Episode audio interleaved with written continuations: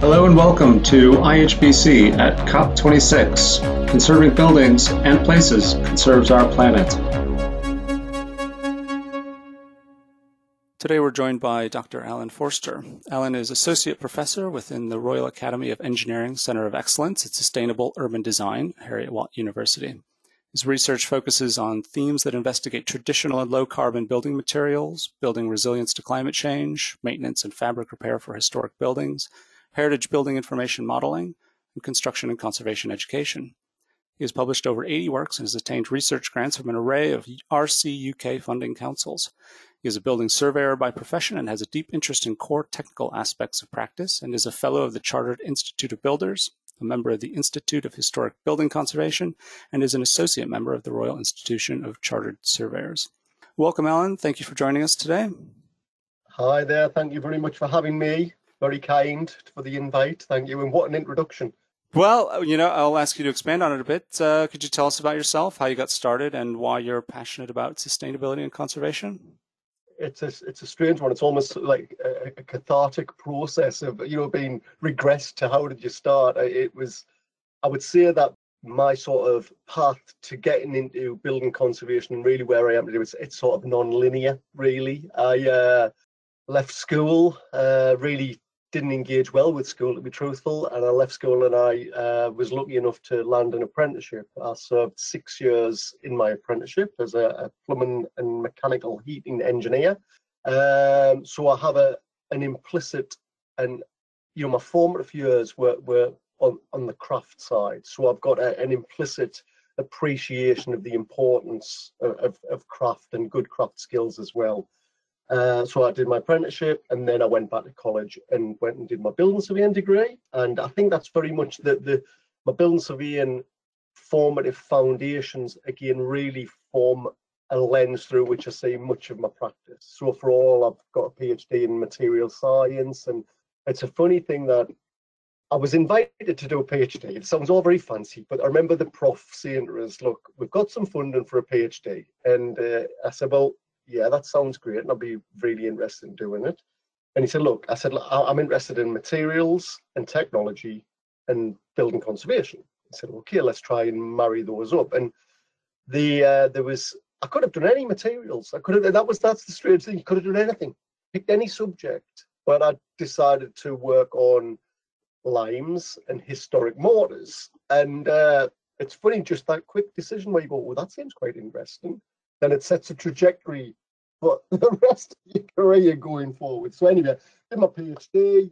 Um, but main, you know, in between doing my PhD, I also did the SPAB scholarship, and that cannot be overstated in the importance to my view on building conservation, philosophical, you know, technical aspects of, of conservation as well. So after working for a few years, worked at the Lime Centre, worked for building contractors, and then I ended up taking my first academic post at Heriot-Watt, and I've been there really ever since, to be truthful. You know, looking at that materials science research a little bit, I think often there's an assumption that conservation is just sort of all about using existing materials and methods. And can you tell us a little bit more about how ongoing research in materials technology impacts upon conservation philosophy and practice? Well, it's a it's a it's a big question. I mean, for me, that materials, whether traditional materials, so here are the are, to me the, the the bedrock of building conservation. Every sort of fabric intervention choice that we have to make has got to be predicated on sort of materials, you know, like for like material replacement. When when I think about sort of my research or, or my formative thoughts really came about doing the SPAB scholarship. You know, so we were working on, we would go and visit repair projects on a myriad of different forms, like, you know, structures, whether it be building materials or different forms of. It struck me that a lot of the traditional materials were also what we would consider sort of very good in terms of their environmental credentials as well. So when I think about uh, not all, but but a lot of them. So it could be lime mortars, for example you know, so you'd be going to see people working with uh, lime, whether it be in mortars or concrete or whichever ever capacity. And although back in the 90s there wasn't so much of a prevalence on or, or, a focus on the environmental attributes of them, it just so happened that you know these these traditional mortars were, in the grand scheme of things, much better in terms of their environmental credentials or moving away from materials like lime, you know, that are, that are still have high energy and high carbon input, you know, in terms with the firing and the, the you know, the, the, the, the dug materials. You know, thinking about stuff like unfired earth materials, whether it be like cob or, or rammed earth or materials like that, or, or thatch. And I think it did, it always struck me that there was people that we were going to see on these sites uh, or working on these projects, these historic repair projects that were almost seen as fringe sort of outsider builders, as it were. But actually, they are very much more coming into the to the to the fore now, you know, and, and especially see if I think about um, rammed earth cob, you know, very uh, low energy material inputs. They're um, yeah, they're, they're good. So it always struck me that there was this interplay between historic buildings and the environmental sector, which might not have necessarily been as as sort of intertwined as we, we view them now. And I was fortunate to to really be quite inspired by people I was saying, you know, going down to Cornwall to look at earth building or just working with thatchers or, you know, doing repair of, of masonry structures and work and then getting a better understanding of lime mortars as well or, or lime technologies. It's it's integral really to uh, like you say the interplay of, of good sensitive building conservation but also managing to satisfy some of uh, the environmental aspects as well. And if we think about uh, materials and the importance of materials in a, in a broader setting, when I look at modern or current environmental assessment sort of policies and strategies, fabric first is, is a, a, a term that's banded about, you know, that the, the inherent embodied carbon or, or low energy that's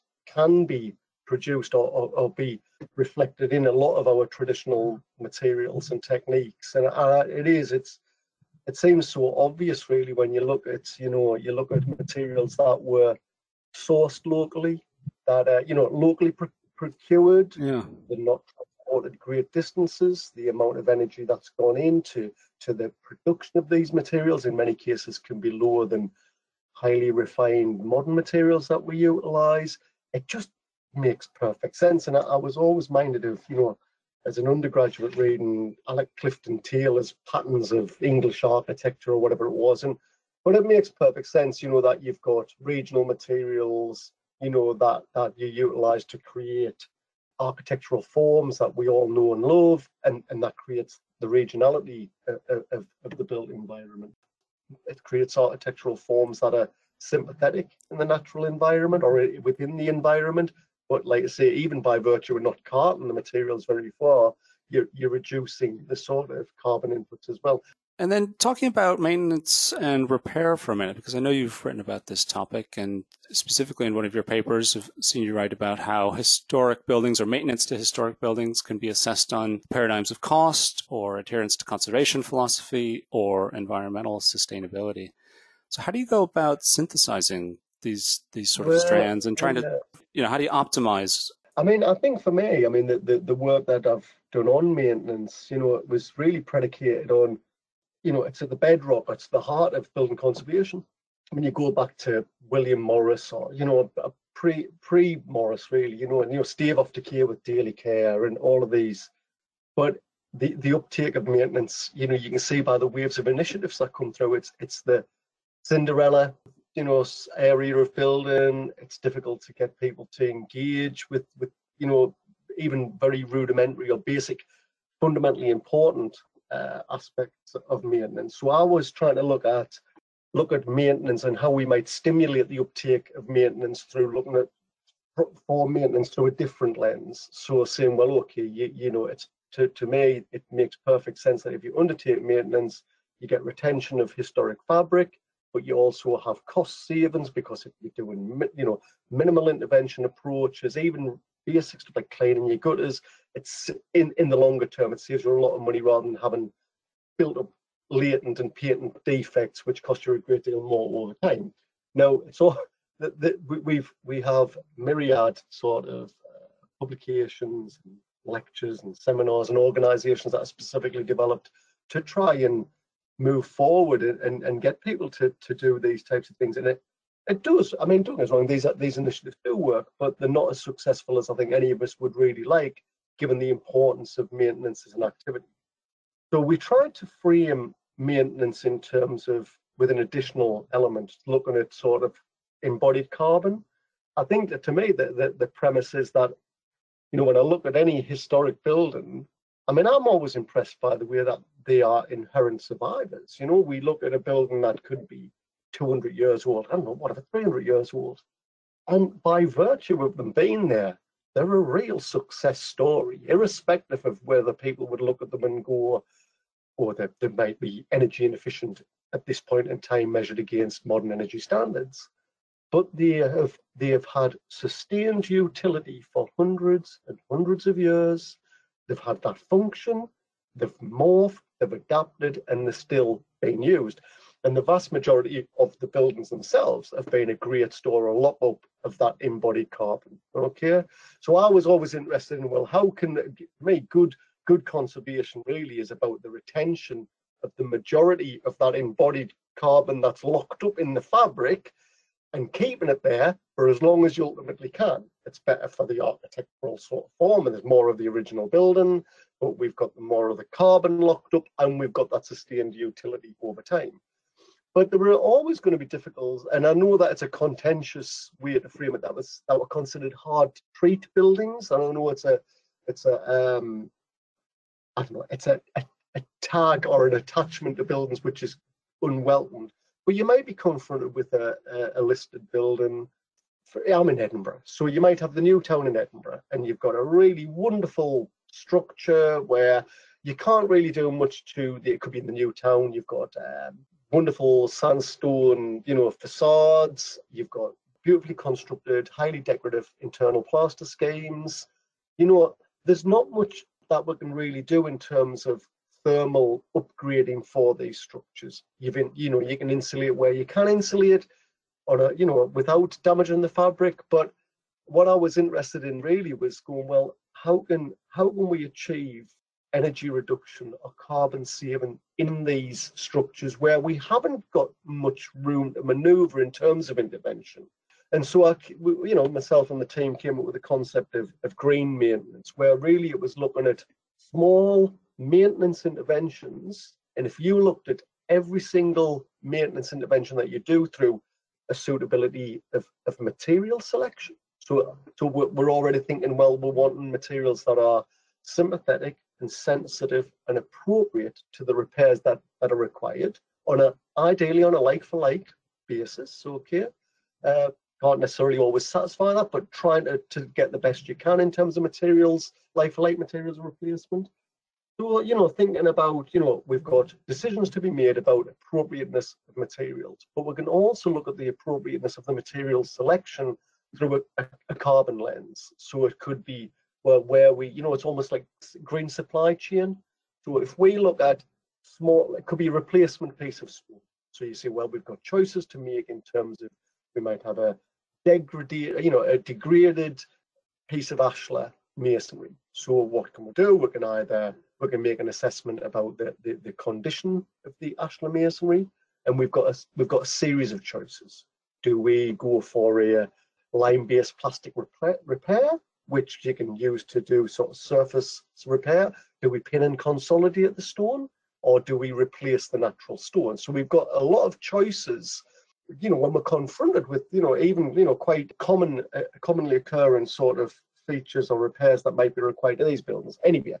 So by looking at these repairs and trying to evaluate the amount of energy as well as cost and as well as the suitability in terms of building conservation philosophy, if we started to also build in this sort of carbon dimension, you know, minor or relatively insignificant repairs cumulatively over the years, as these interventions go on, could make a quite considerable sort of contribution to carbon reduction strategies.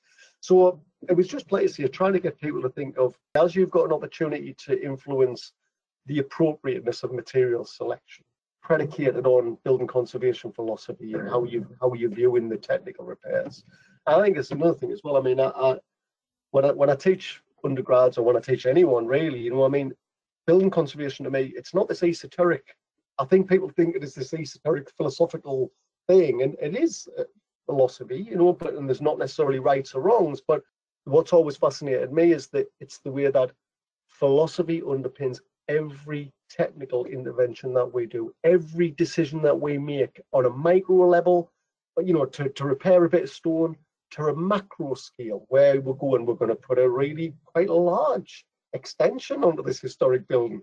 Philosophy infuses and, and it permeates all of those ultimate decisions.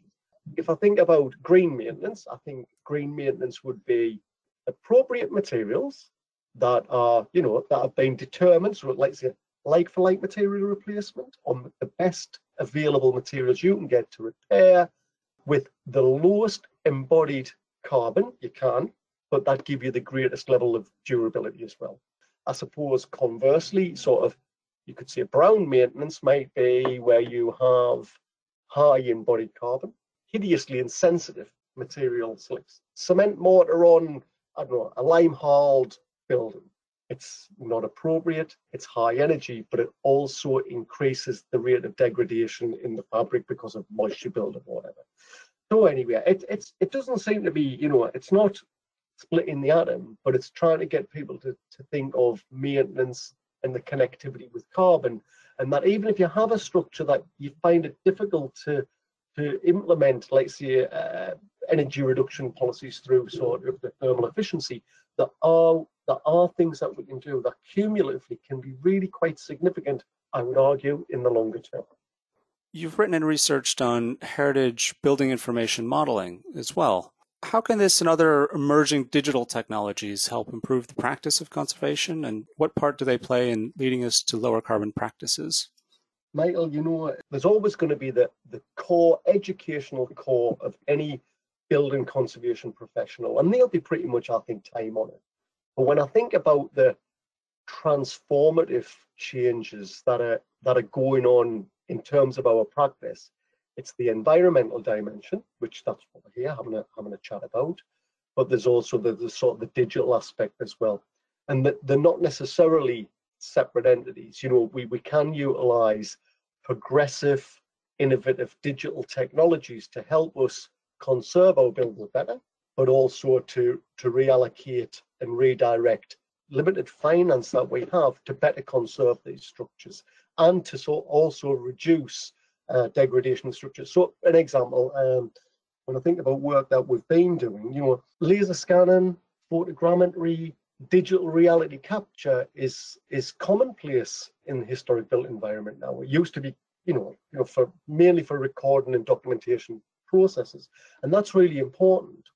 But we were interested in extracting value from digital data uh, at the university. I work with a, a, a, group at Edinburgh University called Cyberbuild, and uh, we've been doing some really, it's like really fancy sort of uh, algorithm development in both in terms of mach- machine learning and for, for defects and in terms of extracting value from from this digital data. Anyway, so you laser scan the building, and and everybody's laser scanning buildings these days, and that's fine, and it's really important but we were interested in how you transcend documentation.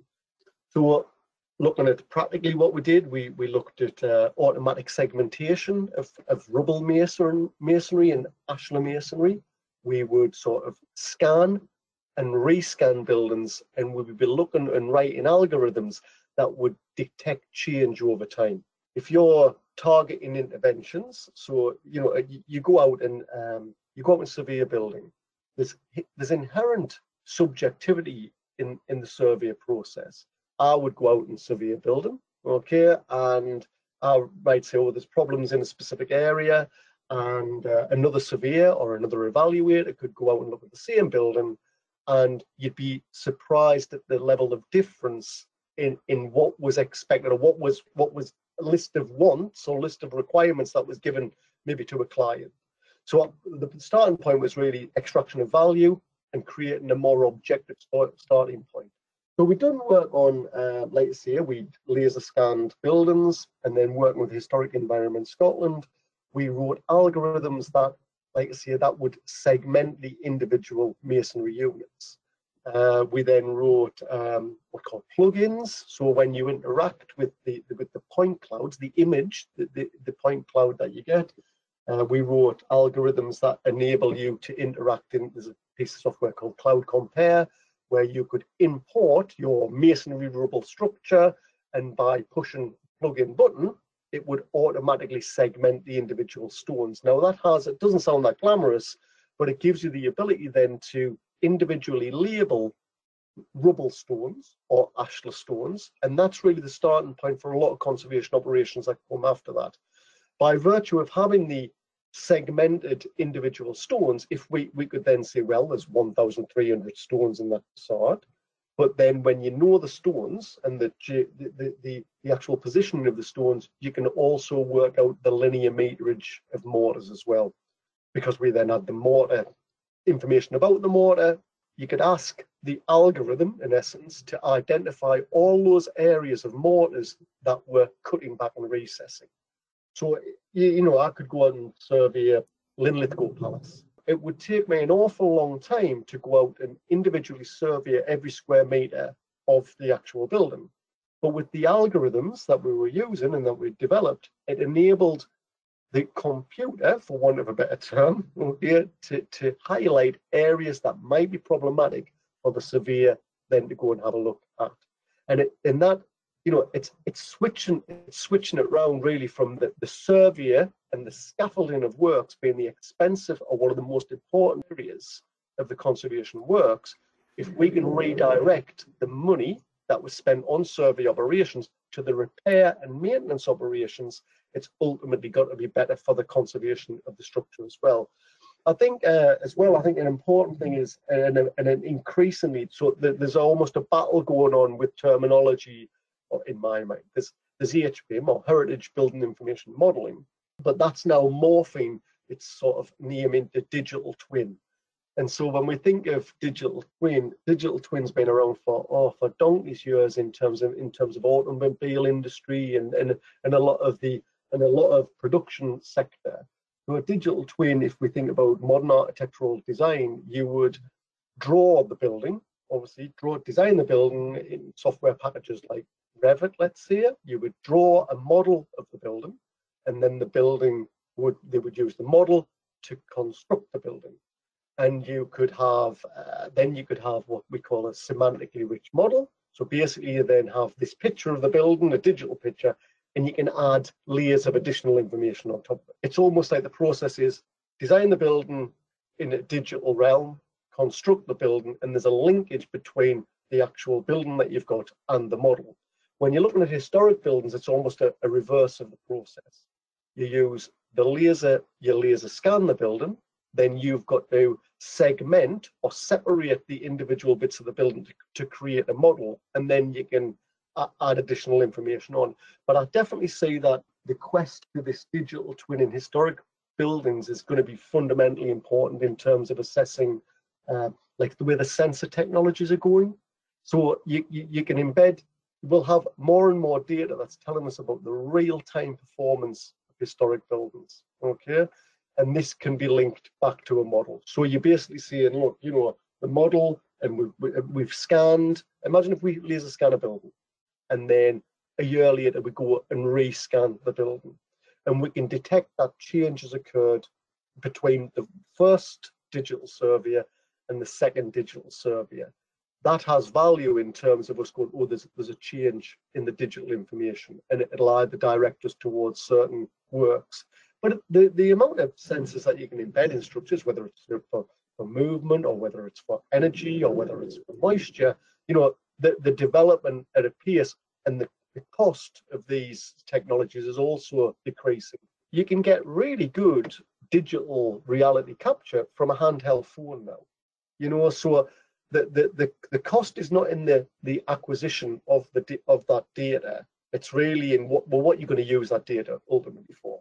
So yeah, I definitely see that technologies are going to help us better understand the performance and the repair and maintenance of our historic buildings going forward.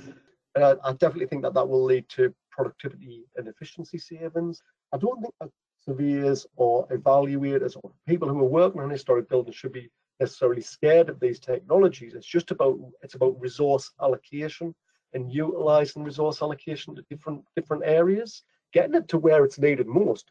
It's ultimately about the repair of the building or the upkeep of the building. The, the, the value added would be most certainly in you know getting me doing higher order tasks rather than doing monotonous surveys of.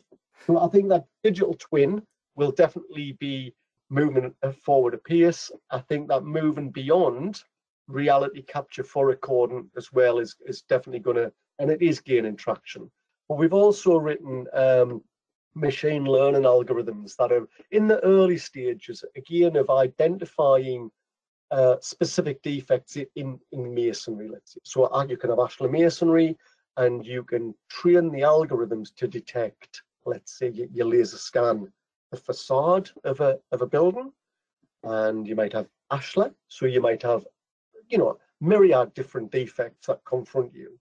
But invariably it will be loss. So you'll have erosion of, of materials. You might have gain on materials. So it could be corrosion of iron fixings or it could be crusts and limestone or you know so products that actually add to the stone so you've got the image so you've got stuff that's lost from the image or stuff that's it or you can have discoloration in material as well like salt staining or moisture related issues as well so we did laser scanning of um, it was actually Stirling Chapel working with Historic Environment Scotland again and the Cyberbuild team over at Edinburgh University we wrote algorithms to detect sort of severe directed defects. We then set the algorithm going, and it was really pretty good, surprisingly good, you know, for, for being a first wave. But we need we need more training data. The more data that we have to feed into the algorithm, ultimately, the better it would be become at detecting sort of defects with with greater levels of confidence. But especially within the context of, of climate change, you know, we've got increased rainfall. So if in Scotland there's a, a mass masonry tradition, generally speaking, there's other forms, but let's say a, a, a great deal of what we what confronts us pre 1919 is is mass masonry. So we're getting increasing intensity of rainfall, which is saturating off the fabric saturated for longer.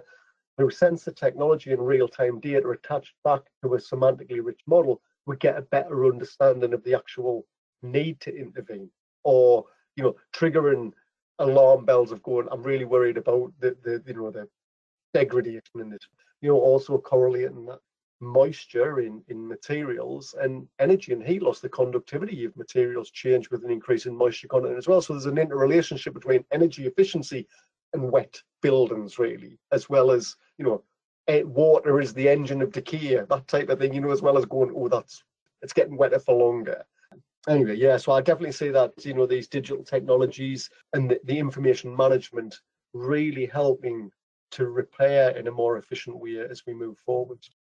Does your research also involve looking at what can be done for buildings as well as places and communities to increase their resiliency? You, you started to mention some of the sensor technology, but are you looking at this more broadly as well?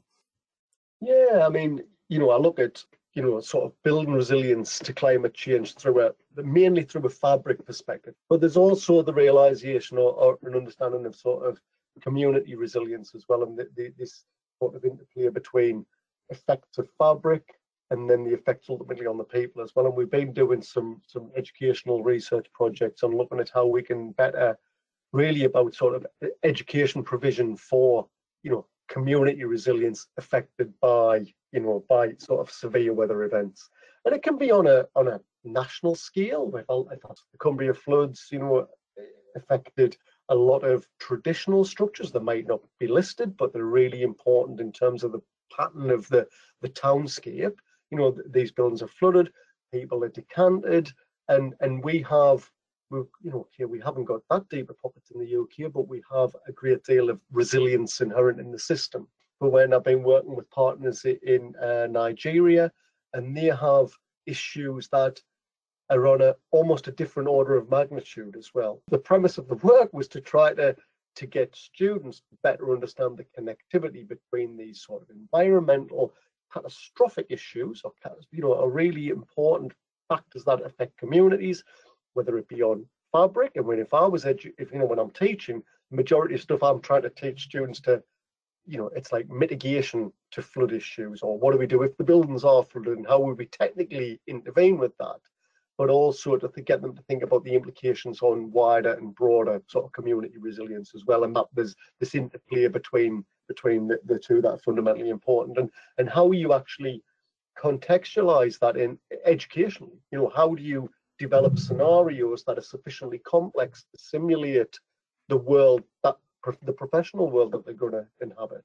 You know, the bringing together of multidisciplinary, transdisciplinary teams to look at issues that are really complicated. You know, and even there's a, there's educational value in them understanding the complexity of those issues, even if they haven't got all the solutions, just to, to understand these things. A lot of uh, a lot of my formative work looking at building resilience to climate change. So I was interested in specifically in moisture related problems. So looking at structures, especially in Scotland, you know, but you know, it could be, you know, all, all around uh, the UK and, and, and across Europe, you know, buildings that were built and designed, you know, for a certain climatic, let's say, norm, and and now they're having to perform under increasing performance strain that they were never necessarily designed to cope with. And how do we how do we help? How do we help these structures, you know, be more resilient ultimately?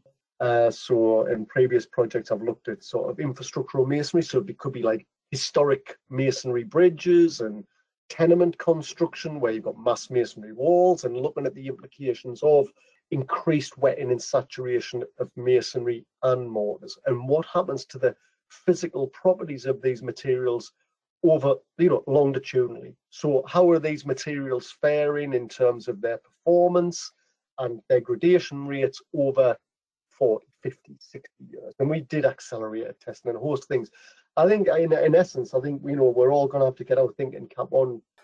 You touched on it a little bit when you were talking about sort of setting scenarios as you're teaching undergrads, but I wanted to ask what role do you see as higher education sort of research establishments in general playing in helping our society become more sustainable when it comes to the built environment?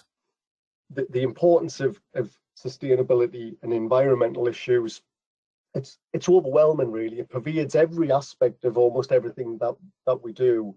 And i think that um, you can either embed you, so you can have courses or modules that are specifically orientated towards looking at sustainability in the round. And that, they, they're fine and i'm sure they have their place. But i think really what's more most important for me and what i would like to see would be highly contextualized sustainability education. So you try to embed the issues that you were framing in sustainability in real world scenarios. It, it's better for engagement of, of a student or a, as a building professional or what, whatever you're doing. If you can see that context that's created that has meaning, you engage with the educational process much more. I think there's also the importance of accrediting bodies, whether it be IHBC for sort of conservation related, whether it's CIOB, RICS, RIBA, they have a, a lot of clout to see actually we want to see an enhanced and bolstered meaningful offering in terms of sustainability issues. Well, thank you, Alan, for coming in today and talking. Very interesting. I'd like to mm-hmm. wrap up by asking you, in your estimation, what does the future look like, or what should it look like in terms of sustainability and conservation of the built environment? I've always seen, and I don't know whether it's just through my practice, practice experience or my sort of worldview. I've never seen building conservation and sort of wider natural conservation as being they're almost inter- intertwined. I think those who, and this is a totally unsubstantiated, generalized sort of view, maybe, but those who work in building conservation almost come from the same root or origin as those working in natural environment you know, it's it's almost like, you know, if you put the, the, the if they were working in disparate sectors and you brought them together in a room, they would be quite happy bedfellows, I would have thought. And I think, you know, going back to thinking of, and I'm not in, in any way expert on, you know, those who've who've been pioneers of um, you know, natural environment conservation. But imagine Morris and Ruskin and these people would be, you know, cheek by jowl with these people in, in their, their philosophical constructs. So, like I see, I, I mean, in terms of conservation, I think we we come from the same origin.